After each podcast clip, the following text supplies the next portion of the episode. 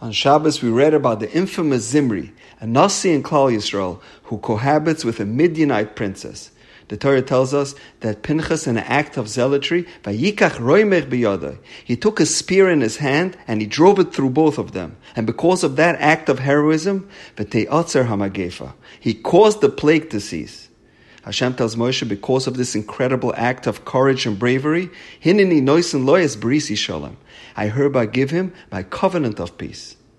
And the obvious question is, what Pinchas did, killing two people, can hardly be described as an act of peace. On the surface, you can even say that it's actually the antithesis of shalom. So why was he rewarded with brisi shalom? So I'd like to share with you a beautiful idea from the Ksav Sofer. The parsha begins, Pinchas ben Elazar ben Aharon HaKoyin.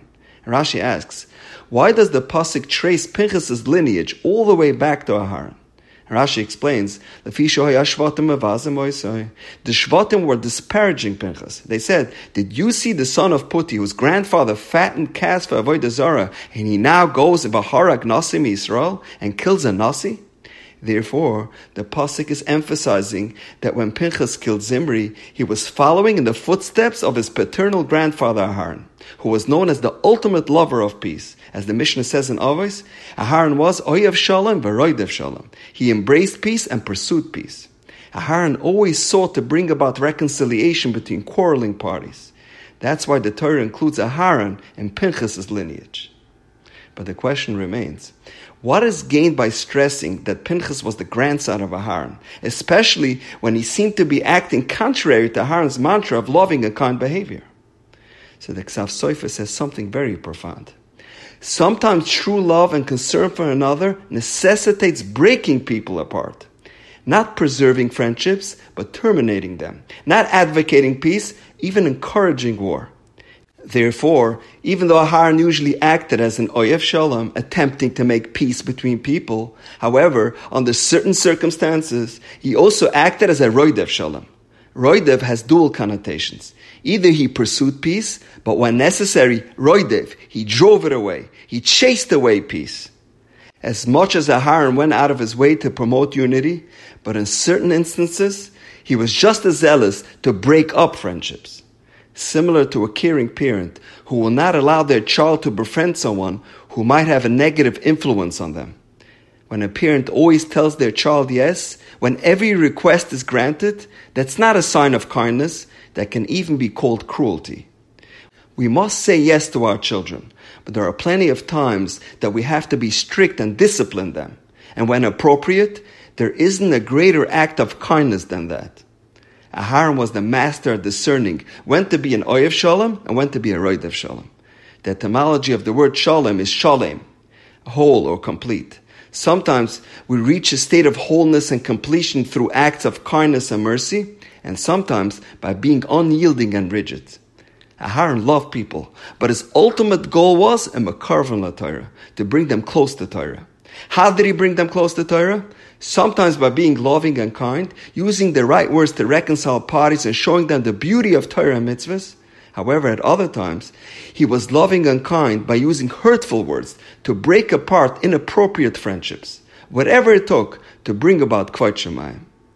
Aharon embodied and harmonized both of these traits in the pursuit of the true good.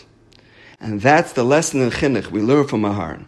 Sometimes saying no is the greatest act of love you can ever give your child. Similarly, regarding Pinchas, Pinchas acted with violence, but the Torah reminds us that he was also the paternal grandson of Aharon HaKoyin, to whom unfriendly or even violent behavior was not considered hostile. Like his grandfather, Pinchas was an oyeves habrios, one who loved people. He was interested in the spiritual life of a person.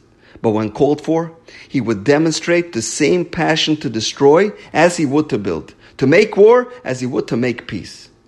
There's no dichotomy in either Aharon the peacemaker or Pinchas the zealot.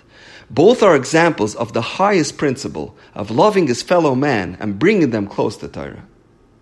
We live in an era where there's a movement of a leftist leaning society that preaches equality and social justice and mainstream media that says love everybody, accept everyone and everything, and capitulate to their every demand.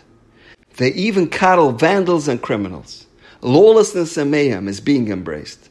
Open the borders and let everyone in. Someone once said, when you love everybody, you love nobody.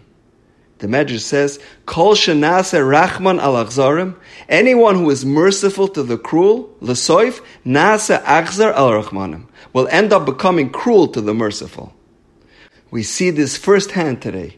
We have bail reform because we are sympathetic to prisoners. So we release convicts so they can commit more crimes and even murder innocent people. In order to have peace, we need to pursue lawlessness with great command and authority. We live in unprecedented times where the radical left is calling for defunding the police and dismantling any form of law enforcement. If the United States or any democracy would get rid of their weapons, there would be no peace. By disarming police, there would be no democracy. The Mishnah says in Avos, Have mispala b'shloima shal malchus. Pray for the welfare of the government. She'ilimala mara.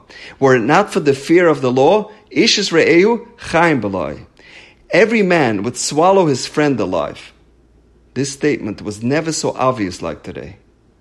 Aharon and later Pinchas showed us the true sign of a great leader is when he can discern when to be kind, compassionate, and empathetic to his people, and when to stand strong, firm, and relentless when it comes to honoring the Torah and Kvot And now, we know. Have a wonderful day.